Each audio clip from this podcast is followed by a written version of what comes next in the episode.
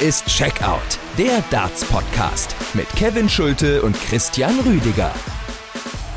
Darius Labanauskas äh, schreibt Darts-Geschichte, wirft den neuen Data und verliert dann allerdings doch glatt. Äh, Michael van Gerven verliert den ersten Satz, gewinnt dann allerdings doch glatt.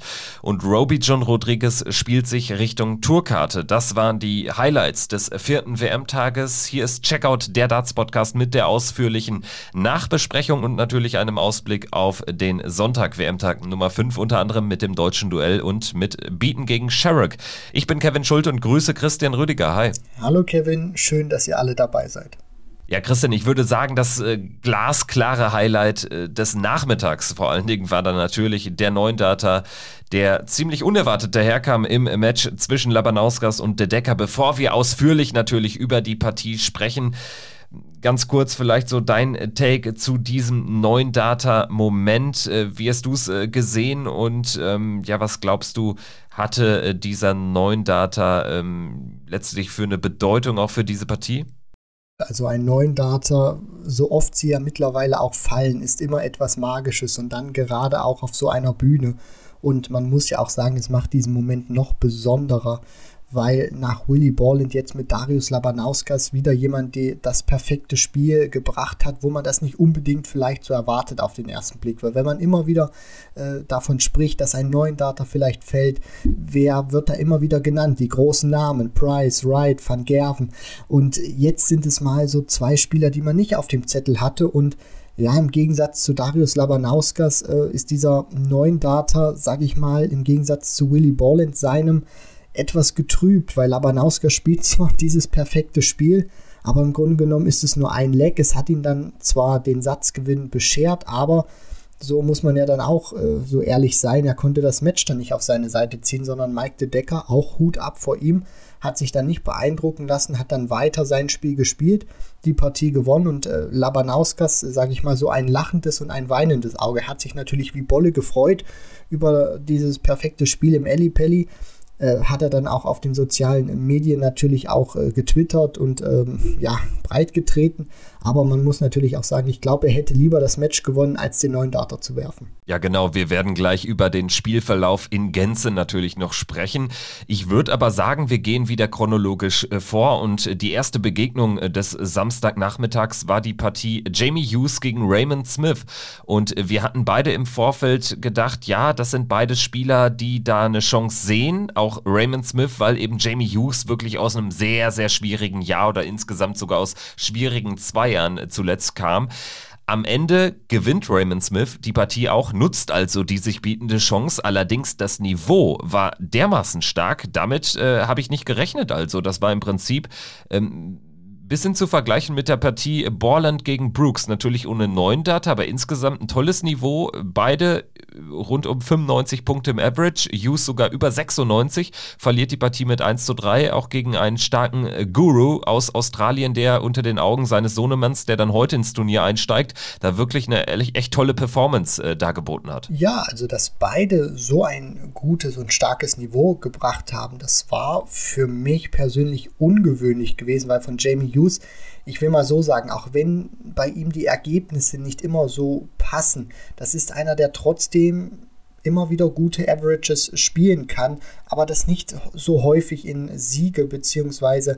Äh, dann Erfolgserlebnisse ummünzen kann. Deswegen, das fand ich nicht so überraschend, aber natürlich, da bin ich dann vollkommen bei dir, dass Raymond Smith so eine tolle Partie spielt, gerade auch dieser erste Satz, wo er wirklich äh, mega performt hat und dann auch das über diesen Matchverlauf, über diese vier Sätze halten zu können, drei Checkouts über 100, eine wirklich eine Doppelquote, fantastisch, fast an die 60 Prozent dran, am Ende knapp 59 Prozent. Also das waren wirklich bockstarke Werte. Und was mir auch sehr gut gefallen hat, ist, dass er nach dieser 2 zu 0 Satzführung, wo Jamie Hughes dann drauf und dran war, ich will nicht sagen, die Partie zu kippen, aber doch deutlich besser dann auch ins Match kam, es wieder enger gestalten konnte, dass Raymond Smith vom Niveau her nicht eingebrochen ist, sondern immer wieder gute Momente kreieren konnte und Jamie Hughes auf Distanz halten und den Schach halten konnte. Das hat mir wirklich sehr imponiert, auf dieser Bühne dann so einen etablierten Spieler dann auch wirklich den Zahn zu ziehen.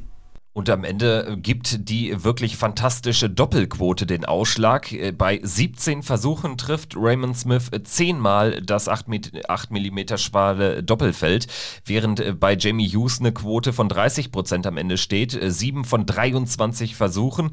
Also ähm, Raymond Smith gewinnt diese Partie dann hinten raus mit einer Doppelquote von 58% einfach auch verdient. Also mit der Doppelquote hast du es verdient, jedes Spiel zu gewinnen. Und das ist eine tolle Leistung und gibt ihm sicherlich auch Hoffnung, vielleicht noch eine Runde weiterzugehen. Sein nächster Gegner heißt Devin Peterson. Klingt nicht unlösbar am Dienstagabend, sagen wir es so. Gut, äh, Partie Nummer zwei war deutlich weniger knapp. Nur im ersten Satz, da gab es Möglichkeiten für beide Spieler. Danach eine klare Geschichte zugunsten von Kellen Ritz dem äh, top gesetzten Pro-Tour-Qualifikanten, wenn man so will. Er gewinnt mit 3 zu 0 gegen Yuki Yamada. Yuki Yamada verliert im Prinzip die Partie im ersten Satz. Er hat dort Chancen, in Führung zu gehen, diesen Satz äh, für sich zu entscheiden nutzt diese Chancen nicht und kriegt danach wirklich kein Bein mehr auf den Boden. Zweimal 3 zu 0 in den Sätzen 2 und 3 zugunsten von Ritz und ähm, ja, am Ende die Doppelquote einfach unterirdisch. 2 von 18, das macht 11 Prozent äh, Checkout ähm. Also ähm, Yuki Yamada hatte dann keine Chance mehr. Nein, und gegen so einen Spieler wie Kellen Ritz, der auch so ein fantastisches Jahr gespielt hat, der den nächsten Schritt gemacht hat, sowohl auf der Pro Tour als auch bei den Major-Turnieren und wirklich mit sehr viel Selbstvertrauen in den Alexandra Palace reist, musst du solche Möglichkeiten dann auch nehmen. Und man hat es auch gesehen, was diese verpassten Chancen dann mit ihm gemacht haben. Also diesen ersten Satz, den er auf seine Seite ziehen kann, Schrägstrich auch muss, wenn er diese, diese Möglichkeiten hat. Also als International Qualifier gegen, den, ähm, gegen die Nummer 1 der Pro-Tour-Rangliste bei diesem Turnier ranzugehen, da muss dann so solche Möglichkeiten, die müssen dann einfach sitzen und die nutzt er nicht. Und danach hat sich das für Kellen Ritz wirklich auch einfach spielen lassen.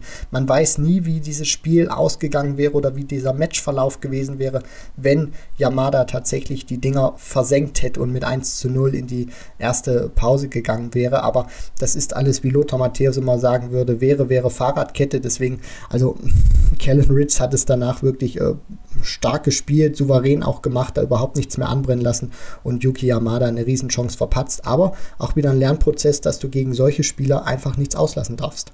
Partie Nummer drei, dann die schon angerissene Begegnung Labanauskas gegen Mike de Decker. Wir hatten es im Vorfeld nach der Auslosung natürlich gesagt, Labanauskas gegen Charles Losper, das wäre sein ursprünglicher Kon Konkurrent gewesen, klarer Favorit.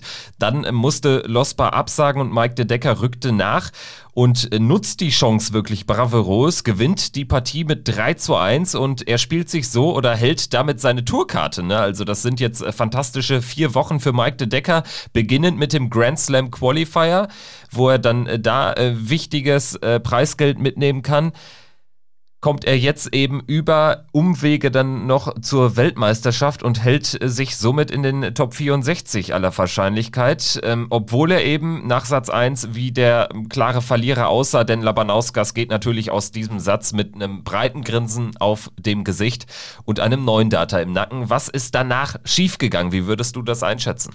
Ja, ich würde jetzt auch nicht mal unbedingt sagen, dass äh, Labanauskas danach unfassbar eingebrochen ist. Also er hatte immer wieder Momente auch, wo er dann neben der 147, die er natürlich spielt für den neuen Data, nimmt unter anderem auch im Matchverlauf eine 164 raus.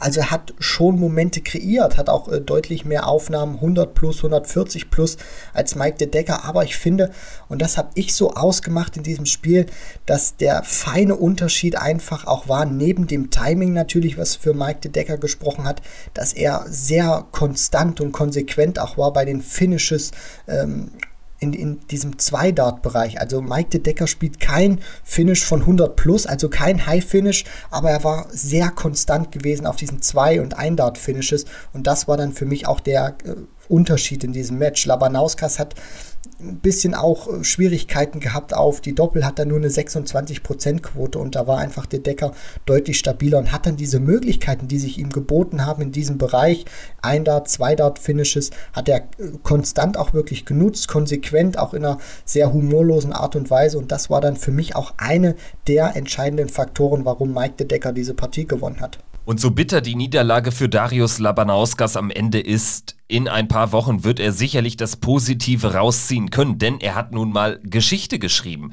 Es gibt ich habe es eingangs äh, noch gar nicht erwähnt. Es gibt insgesamt nur elf Spieler, die einen äh, neuen Data geworfen haben. Raymond van Barneveld zweifach und dann eben zehn weitere Spieler. Es ist die Nummer 12 in 28 Jahren PDC-WM-Geschichte. Und Darius Labanauskas ist der erst zweite Spieler nach äh, Kyle Anderson, Gott hab ihn selig, der einen neuen Data auf der großen Bühne wirft und nicht aus England, Schottland oder den Niederlanden, also den Darts-Mutterländern, wenn man so will, kommt. Also das ist ein ganz, ganz großer Moment und ich sage noch eins, auch das will man vielleicht im Lager Labanauskas, so nenne ich es mal, jetzt nicht unbedingt gerne hören, aktuell schon, aber am langen Ende bist du mit diesem Moment eher in den Geschichtsbüchern als mit einem WM-Viertelfinale vor zwei Jahren. Also man muss ja nur eins sagen, na klar, natürlich hätte Darius Labanauskas auch in, gerne die zweite Runde erreicht, weil das ist dann nochmal mehr Preisgeld, als er jetzt nach der ersten Runde mitnimmt. Aber man muss sich ja auch mal vor Augen halten und ich glaube, das sollte man dem, wie du es gesagt hast, Labanauskas Lager dann auch nochmal zuflüstern. Er hat etwas geschafft, was Phil Taylor in drei Jahrzehnten seiner Karriere nicht geschafft hat, weder bei der BDO noch bei der PDC WM, einen neuen Data zu spielen dann wäre quasi Dean Winstanley auch ein Beispiel, den ich nennen wollen würde, der ähm, 2013 bei seinem WM-Debüt ja den neuen Data warf. Legendär. Genau, und dann äh, seitdem gerüchterweise nie wieder gesehen wurde. Also ihr kennt die Geschichte. Er rennt dann ja wirklich ähm, aus dem Blickfeld der Kamera, rennt dann nochmal in die andere Ecke und wir erinnern uns an Dean Winstanley doch wegen dieses Moments und nicht wegen seinen, glaube ich, insgesamt vier WM-Teilnahmen, wo er nie so richtig weit gekommen ist. Also ähm, das ist doch letztendlich die Story, die es dazu erzählen gilt. Und Darius Labanauskas ist einfach in den Geschichtsbüchern. Das sollte er mitnehmen. Das ähm, kann er sicherlich dann auch ähm, ja, in ein paar Wochen vielleicht spätestens zu schätzen äh, wissen. Und es war ja für ihn zumindest so, was so, so die Tourkarte betrifft und so, war es jetzt auch kein, kein entscheidendes Match. Er verliert richtig an Boden. Er ist jetzt deutlich abgerutscht, jetzt ähm, weit weg von den Top 32, weil er eben das Viertelfinale von äh, 2020 verteidigen musste. Aber neuen Data, den äh, nimmt ihm natürlich jetzt keiner. Dann äh, gehen wir in die Zweitrundenpartie des Nachmittags. Die war, würde ich mal sagen, relativ oder ja, seien wir ehrlich, sehr unspektakulär. Ian White gewinnt 3 zu 1 gegen Chris Landmann, war auch ein nie gefährdeter Sieg. Chris Landmann kommt dann zwar durch den äh, Gewinn des dritten Satzes nochmal ans Board, aber Satz 4 geht dann auch ganz klar an den Diamond. Das ist eigentlich eine Auftaktpartie, die du als Gesetzt auch haben willst. Ja, und es war auch, finde ich, eine sehr wichtige Partie für Ian White, dass er das relativ souverän dann auch meistert, war auch gut im Scoring unterwegs, viermal die 180 geworfen, bockstark auf die Doppel und hat auch wirklich das gemacht, was du im Darts machen musst, um auch solche Matches auf deine Seite zu ziehen. Also genau diese Finishes, die du stundenlang trainierst äh, am Tag zwischen im, im Ein- und Zwei-Dart-Finish-Bereich. Und das hat Ian White exzellent umgesetzt. Also das war mal wirklich auch wieder ein sehr guter Auftritt im Finishing-Bereich, wo er wirklich hat wenig anbrennen lassen, nahezu alles sich geschnappt hat, äh, mit einer Doppelquote dann auch von 55 Prozent. Also er hat wirklich auch das gemacht, das komplette Gegenteil, was Scott Mitchell gemacht hat. Und das war dann auch der entscheidende Faktor, weil das Scoring hat auch gestimmt, da war er wirklich gut, da waren, waren die Werte in Ordnung bei Ian White. Und dann hat er es auch noch kombiniert mit einer Doppelquote, wo er wirklich alles weggefräst hat in diesem Bereich von 2 äh, bis äh, 78. Das war dann sein höchstes Finish gewesen. Also da war er wirklich konstant wie eine Bank. Und wenn er das auch noch weiter transportieren kann, so eine Konsequenz beim Finishing, dann, dann kann er zumindest auch in weiteren Runden zumindest noch ein Wörtchen mitreden, weil wenn du so eine Konsequenz dann an den Tag legst, bekommst du gegen, gegen jeden Gegner eine Chance. Aber wir wissen natürlich jetzt auch alle, Bescheid, dass Ian White eben genau diese Konsequenz ähm, in der Konstanz einfach nicht liefert im äh, Verlauf seiner bisherigen Karriere. Von daher würde mich das überraschen, wenn er da jetzt noch so arg weitergehen würde. Denn sein Gegner in der dritten Runde, das ist übrigens die erste Drittrundenpartie, die jetzt schon fix ist, heißt Gary Anderson. Also das wird natürlich ein ganz anderer Schnack dann, als es gestern gegen Landmann der Fall war. Gut, gehen wir in den Abend rein, würde ich sagen, Christian. Ähm, da hat uns der Niklas am Ende geschrieben, oh, mal wieder eine Session ohne neuen Data. Ganz ungewohnt, meint er. Damit hat er recht, natürlich. Denn nach zwei Sessions mit je einem neuen Data war das doch dann relativ unspektakulär. Hinten raus natürlich Michael van Gerven mit einem mit einem ähm, wichtigen Sieg gegen Chess Barstow nach Satzrückstand, darüber sprechen wir gleich. Aber zumindest so die erste Begegnung war jetzt noch kein Showstealer, sagen wir so. Adam Hunt gegen Boris Kritschmer 3-0 für Adam Hunt. Ja, also das war eine Partie, die von Seiten Adam Hunt sehr souverän geführt wurde. Boris Kritschmer hat ihm natürlich auch viel angeboten, gerade beim Finishing. Adam Hunt hat sich deutlich mehr Chancen, also doppelt so viele Chancen wie Boris Kritschmer rausgespielt, spricht dann natürlich auch für ein besseres Scoring.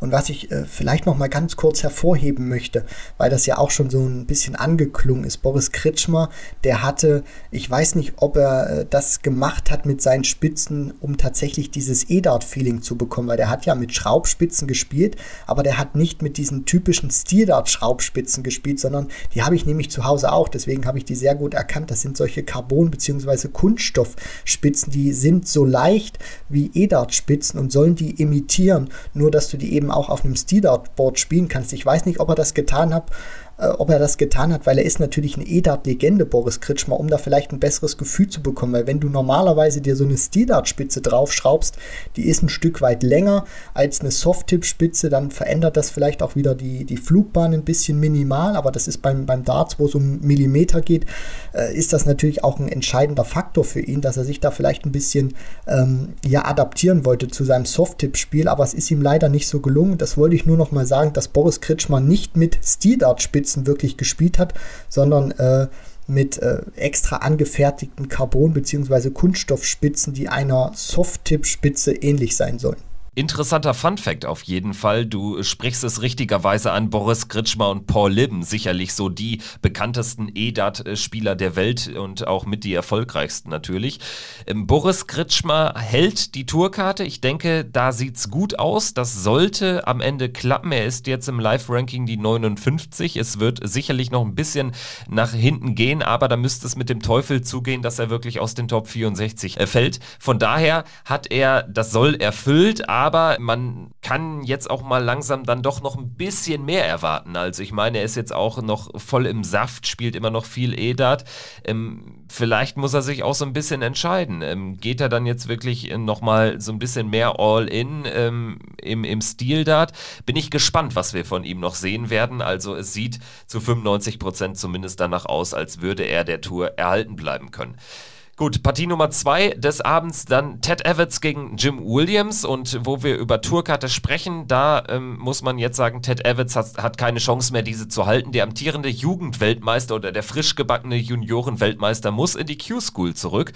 Gegen Jim Williams verlierte mit 1 zu 3 und das war auch eine letztlich klare Niederlage. Also Jim Williams hat diese Partie ähnlich diktiert wie Adam Hunt, gibt zwar einen Satz dann ab, aber ist dann im vierten Satz äh, direkt wieder zur Stelle und gewinnt die Begegnung verdient er spielte auch seine große Stärke aus. Das ist von Jim Williams normalerweise ein recht unspektakuläres Spiel, wenn man das auch sieht. Von den Emotionen her plustert er sich auch nicht so auf, selbst nach guten Momenten äh, schwenkt da vielleicht mal so, so ein bisschen mit dem Kopf oder wo man dann auch an der Mimik und Gestik erkennen kann, wie es ihm gerade geht, aber er gibt dem Gegner wenig. Und was der Kardinalfehler auch war von Ted Evans, er hat diese Doppel in der Anfangsphase überhaupt nicht in den Griff bekommen. Der hat unzählige Darts drauf geworfen und hat diese, diese Doppelfelder einfach nicht getroffen. Und das kannst du dir gegen einen Jim Williams, der, das muss man ja auch sagen, jetzt nicht herausragend gespielt hat, aber wirklich ein grundsolides Niveau gespielt hat, um diese Fehler dann konsequent auszunutzen. Und als dann bei Evans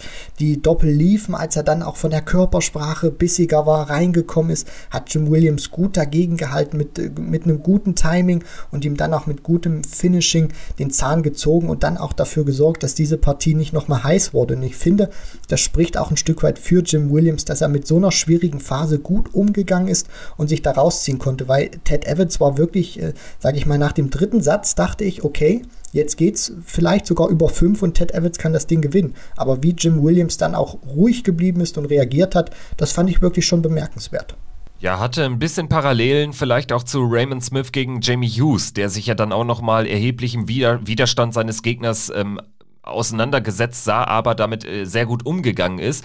Und äh, Jim Williams bekommt jetzt äh, in der zweiten Runde Joe Cullen vor die Flinte. Er hat keinen Tourcard-Druck oder so. Die hat er sowieso sicher jetzt für zwei Jahre durch ähm, den Sieg auf der UK Challenge Tour. Also von daher, Jim Williams kann da ganz befreit aufspielen und vielleicht geht auch was gegen Joe Cullen. Sicherlich so ein Auftaktspiel für einen äh, Rockstar, den was du nicht unbedingt dir wünscht. Ne? Also Jim Williams hat schon auch ähm, richtig große Matches gespielt, war ja auch im BDO-WM-Finale. Also von daher sicherlich eine spannende Zweitrundenbegegnung.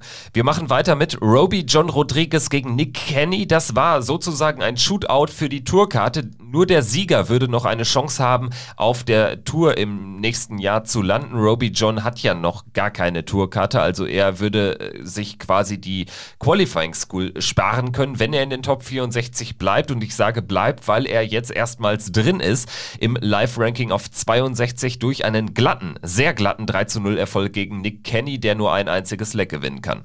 Für mich war das eine der besten Erstrunden-Performances, die ich bislang bei dieser WM gesehen habe. Also sehr konsequent gewesen von, von Roby, sowohl im Scoring als auch auf die Doppel. Nick Kenny, der natürlich diesem Niveau nicht standhalten konnte, der wenig entgegenzusetzen hatte, äh, trotzdem nie in diese Partie reingelassen, sondern Roby immer diese Partie diktiert. Und was mir vor allem auch gefallen hat, ist, dass er keine High-Finishes gebraucht hat. Er spielt kein einziges. Das heißt, er checkt alles unter 100.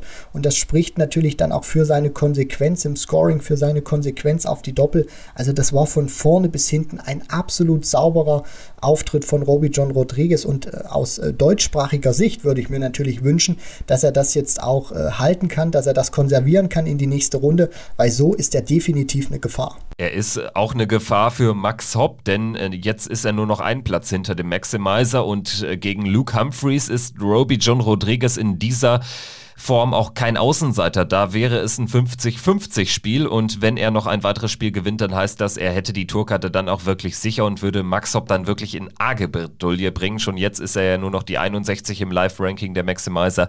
Also das wird ein richtiges Zitterspiel bis zum Schluss äh, der ja wahrscheinlich zweiten Runde. Dann wissen wir schon mehr Richtung Tourkarte. Gut, ähm, letztes Spiel des Abends, dann die Zweitrundenbegegnung, der erste Auftritt von Michael van Gerven. Damit haben wir jetzt dieses Trio Infernale bestehend aus Price, Wright, van Gerven an vier Tagen auch alle schon jetzt gesehen einmal. Michael van Gerven macht's ähnlich wie die beiden anderen, gewinnt die Partie am Ende letztlich souverän und auch wirklich ungefährdet. Aber der erste Satz war schon ähm, ja irgendwie so, so ein Rückgriff auf das gesamte Jahr von Michael van Gerven, oder? Er spielt das eigentlich richtig, richtig gut in den Anwurflegs. Chess Barstow allerdings in seinen Anwurflegs auch zur Stelle, steht 2-2. Michael van Gerven hat die komplette Kontrolle über dieses Deciding Leg und äh, schafft es dann, sieben Darts am Doppel vorbeizuschrubben und Chess Barstow nimmt dann das High Finish raus genau das, was wir im Vorfeld auch in, im Interview mit ihm hier bei Checkout der Darts Podcast besprochen haben. Also die Gegner nutzen dann auch regelmäßig die Chancen und ähm, das macht ihm einfach in diesem Gesamtjahr zu schaffen.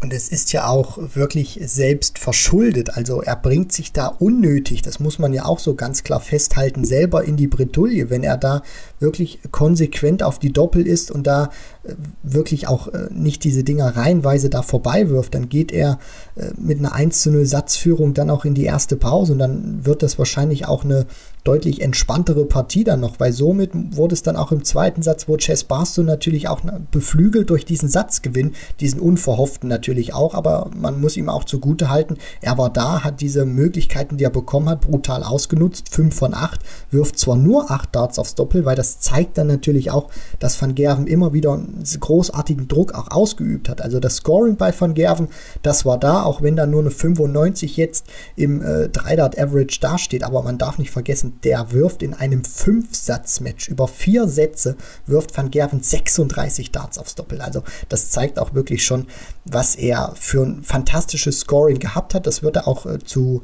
zu erkennen wissen. Aber, und das ist natürlich auch das, was er bei uns immer wieder angesprochen hat, er darf sich jetzt auch gegen größere Gegner dann, vielleicht kommt es ja zu, zu, diesem Duell schon in Runde 3 gegen Chris Doby, wir wissen es nicht, der muss auch erstmal dann seine Hausaufgaben machen. Aber Van Gerven muss aufhören, solche Dinge zu tun wie im ersten Satz gegen Barstow und sich unnötig selber das Leben schwer machen. Vielleicht noch äh, zwei, drei Sätze zu Chess Barstow, auch der man ja ohne Tourkarte, genau wie Roby John, über die Pro Tour qualifiziert äh, für die WM, gewinnt gegen John Norman Jr. eine ähm, umkämpfte Erstrundenpartie und zieht jetzt gegen Michael van Gerven den kürzeren. Das ist sicherlich so das soll, was er sich auch selbst erfüllen wollte, nimmt 15.000 Pfund Preisgeld aus diesem Turnier mit. Ist ja auch ein Spieler, der erst mit äh, etwa Mitte 30 überhaupt angefangen hat mit dem Dartsport. Jetzt müsste er so 42 sein. Und dafür ist das wirklich äh, famos. Also ähm, sicherlich einer, den man bei der Q-School im Auge behalten sollte, nimmt hier wirklich äh, sehr viele tolle Erfahrungen sicherlich mit aus diesem Turnier. Und jetzt würde mich noch einmal deine Meinung zu diesem ich sag mal, Power Ranking interessieren. Also Power Ranking bestehend aus Price, Wright und Van Gerven, die wir jetzt alle hintereinander weg schon gesehen haben. Würdest du die drei irgendwie einsortieren wollen nach ihren Erstrunden-Performances oder sagst du, das wäre so mein Take? Im Prinzip kann man jetzt eigentlich nach der ersten Runde noch nicht wirklich was ablesen, weil sie haben beide so ein bisschen was angeboten. Am wenigsten sogar noch äh, Peter Wright. Allerdings wurde er auch mit einem Abstand am wenigsten gefordert von seinem Gegner Ryan Meikle dementsprechend komme ich zu der, zu der Conclusion, ja, irgendwie tut sich da noch nichts. Beide oder alle drei auf demselben Niveau durch die erste Runde gekommen oder durch die zweite Runde durch ihr Auftaktspiel. Ich kann sie tatsächlich noch äh, schlecht einschätzen, beziehungsweise ranken noch nicht. Was ich aber zumindest mir erstmal auf meinen Notizblock geschrieben habe, ist, dass Price in Drucksituationen wirklich äh, bockstark war. Also das, was er gegen Richie Adhouse dann gemacht hat, diese 130 zum Beispiel, bleiben mir da auch in Erinnerung. Er war da wirklich in diesen High-Pressure-Moments, wo er dann auch liefern musste, war er da. Das nehme ich auch mit und ich glaube, das wird dann auch ganz entscheidend sein im weiteren Turnierverlauf, dass Price einfach für mich einer ist, der, wenn es in diese wichtigen Momente geht, sehr ähm, schwer zu bezwingen sein wird, beziehungsweise ein Mann sein wird, der sehr wenig auslässt. Das äh, ist, kann ein sehr großer Vorteil sein. Bei Van Gerven mache ich aus, dass das Scoring von ihm da ist, da mache ich mir gar keine Sorgen. Das Ding ist einfach nur, was wir jetzt auch gegen Chess Barstow gesehen haben, er muss aufhören, sich das Leben selber schwer zu machen und sich unnötig schwer zu machen, weil so eine Partie kann dann auch mal ganz schnell durch so ein Fauxpas in eine ganz andere Richtung drehen, da muss er aufpassen. Und bei Peter Wright, bin ich auch noch unentschlossen. Er hat, er wurde noch nicht gefordert, deswegen äh, nimmt er diesen Sieg auch einfach mit. Äh, das mit dem Equipmentwechsel jetzt auch äh, zu Beginn des Matches dann gegen Ryan Meikle, wie kann ich das interpretieren? Ich weiß es nicht, weil er wirklich äh, so oft auch handhabt. Also äh, ich kann sie nicht ranken, aber ich kann zumindest erstmal das erzählen, was ich so festgestellt habe bislang. Gut, machen wir den vierten WM-Tag zu, machen wir einen Haken hinter und blicken jetzt noch kurz voraus auf den heutigen Sonntag. Wieder mit einer Nachmittagssession und einem Zweitrundenspiel inklusive. Dann allerdings natürlich aus deutscher Sicht der Abend ganz klar im Fokus. Florian Hempel im zweiten Match des Abends gegen Martin Schindler. Das deutsche Duell, über das wir hier im Podcast auch im Vorfeld unter anderem auch mit beiden Kontrahenten, mit beiden Teilnehmern dieser Begegnung besprochen haben. Gegen 21.15 Uhr so dürfte es sicherlich losgehen deutscher Zeit. Danach haben wir dann noch Steve Beaton gegen Fallon Sherrock. Tolle Partien auf jeden Fall. Der Nachmittag ist da gewohnt natürlich ich sag mal so, ein bisschen ähm, niedrigkarätiger besetzt. Wir haben Mike Köfenhofen gegen Kai Smith, das ist der Sohn von Raymond. Dann Jason Heaver gegen den äh, Nachrücker Gordon Macers aus Australien. Alan Sutter gegen Diogo Portella und die Zweitrundenbegegnung Bunting gegen Ross Smith. Klar, Bunting, Ross Smith das größte Duell nominell am Nachmittag. Vor allen Dingen auch hier große Chancen sicherlich für Ross Smith da auch durchzugehen. Sicherlich vielleicht sogar eine 50-50 Partie. Bei den anderen sage ich, ja, Sutter für mich klarer Favorit gegen Portella. Käufenhofen gegen Kai Smith. Wir wissen nicht, was wir von Kai Smith erwarten können. Jason Heaver, Gordon Macers klingt nach 50-50. Gehst du damit? Ja, auf jeden Fall. Also bei Kai Smith weiß man natürlich nicht, wie man ihn einschätzen kann. Man hat natürlich so ein paar Werte, die man von ihm gehört hat, aber auf der größten Bühne absolut nicht einzuschätzen. Heaver gegen Mathers äh, haben beide schon gut gespielt, aber man weiß jetzt auch nicht, wie sie gegeneinander äh, performen werden. Alan Suter, einer, der ein tolles Niveau gespielt hat, gerade zu Beginn des Jahres, da bin ich jetzt auch gespannt, wie er das in den Ellipelli transportieren wird. Und Bunting gegen Smith ist für mich tatsächlich auch eine äh, ganz, ganz enge Sache, weil Bunting sich in den Auftakt äh, Runden generell immer ein bisschen schwer tut und Ross Smith einer ist, der wirklich teilweise ein phänomenales Scoring hinlegen kann. Am Abend geht es dann los mit Martin Klärmarker gegen John Michael. Also John Michael zum zweiten Mal insgesamt auf der Ali Pelli Bühne. Das heißt, wir werden auch zum zweiten Mal den Sirtaki sehen im Ali Pelli. Also auch das natürlich aus deutscher Sicht irgendwie ein toller Opener einfach für den Abend. Wird sicherlich sehenswert. Florian Hempel gegen Martin Schindler, Last Call, Last Take zu diesem Spiel jetzt im Vorfeld von uns. Hat sich dein Gefühl geändert? Du warst ja zuletzt ähm, doch leicht eher mit, mit äh, Florian Hempel gegangen, wenn ich das richtig in Erinnerung habe. Oder, oder sagst du, ja, das ist auch nach wie vor meine Einschätzung, Hempel macht's wegen der vielleicht leicht besseren Bühnenperformance.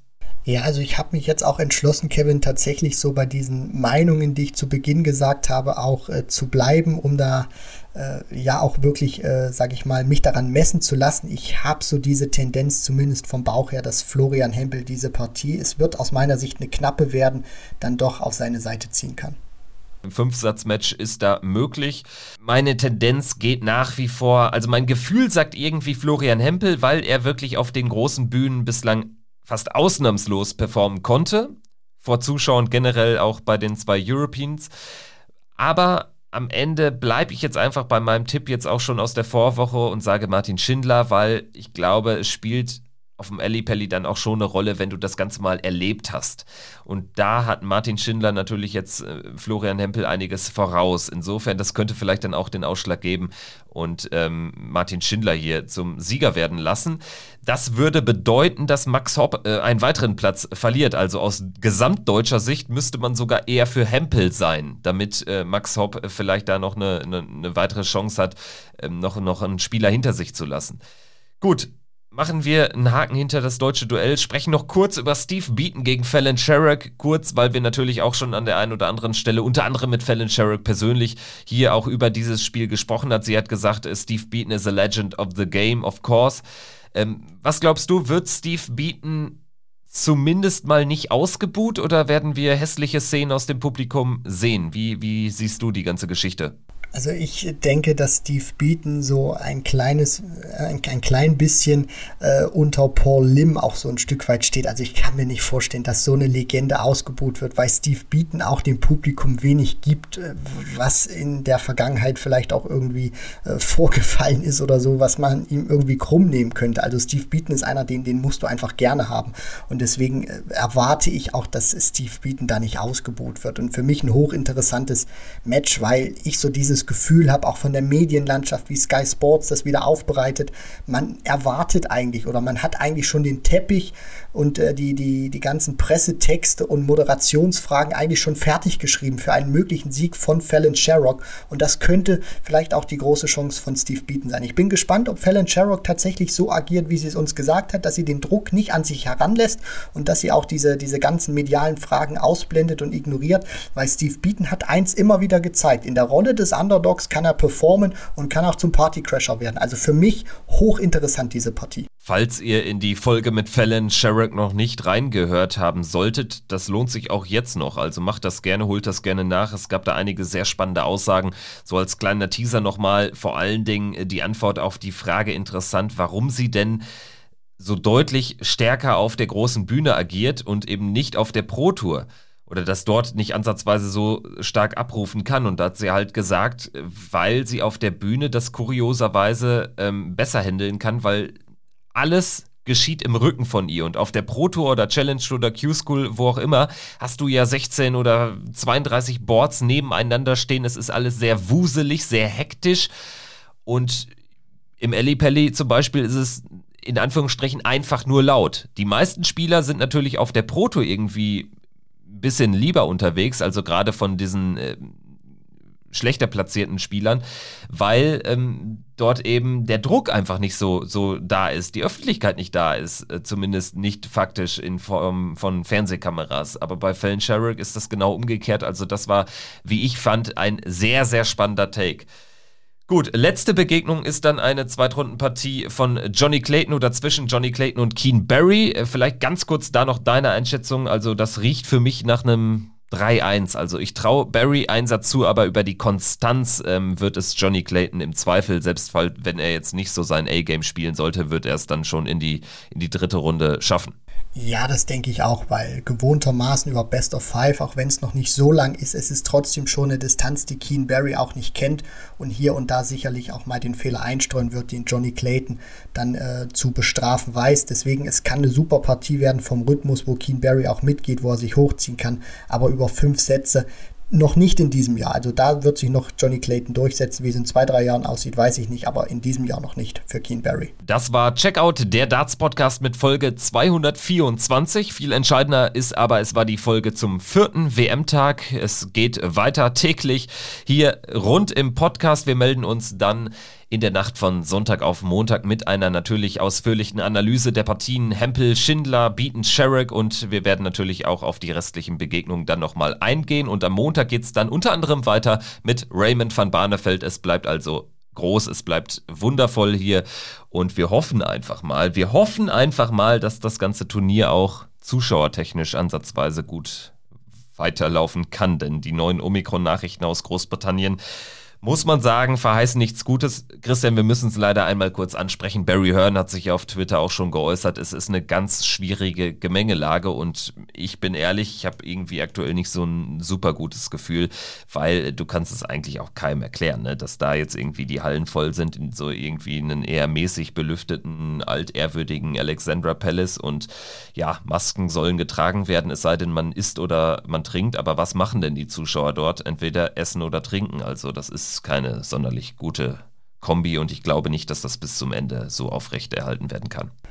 Ach ja, äh, wieder unser, unser Lieblingsthema. Wir heute hatten eigentlich gehofft, dass wir nicht wieder darüber sprechen müssen. Ich meine, wer von euch Twitter hat, äh, guckt gern mal auf die Seite von Barry Hearn. Der hat auch wieder richtig geglüht. Also das konnte man schon förmlich äh, greifen, diese, diese Spannung. Es ist ein hochbrisantes Thema. Ich will auch gar nicht das irgendwie bewerten oder da irgendwie, äh, ja, das, das beurteilen können. Das, das müssen andere machen. Da müssen andere Regeln festsetzen. Solange die Fans da sind, genieße ich es einfach und will da auch gar nicht zu weit in die Zukunft äh, blicken. Notfalls, äh, sage ich, äh, soll Boris Johnson die irgendwo ein bunkern und äh, dass man die dann einfach äh, kontrolliert dann in den Ellipelli reinbringen kann, dass die praktisch ohne Kontakt dann da reingehen und äh, miteinander feiern können. Nein, kleines bisschen Spaß, Spaß beiseite. Die Situation ist da ernst genug. Ich hoffe einfach, äh, dass wir bis zum Ende zumindest ein Fest feiern können und äh, dass die Fans da auch ein großer Teil live vor Ort sein können. Wir hoffen das Beste und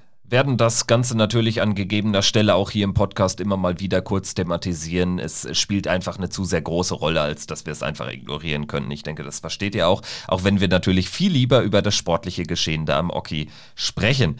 Christian, hat Spaß gemacht und wir hören uns dann ja in 24 Stunden wieder. In rund 24 Stunden bleibt dabei bei Checkout der Darts Podcast. Danke fürs Einschalten und bis morgen. Ciao.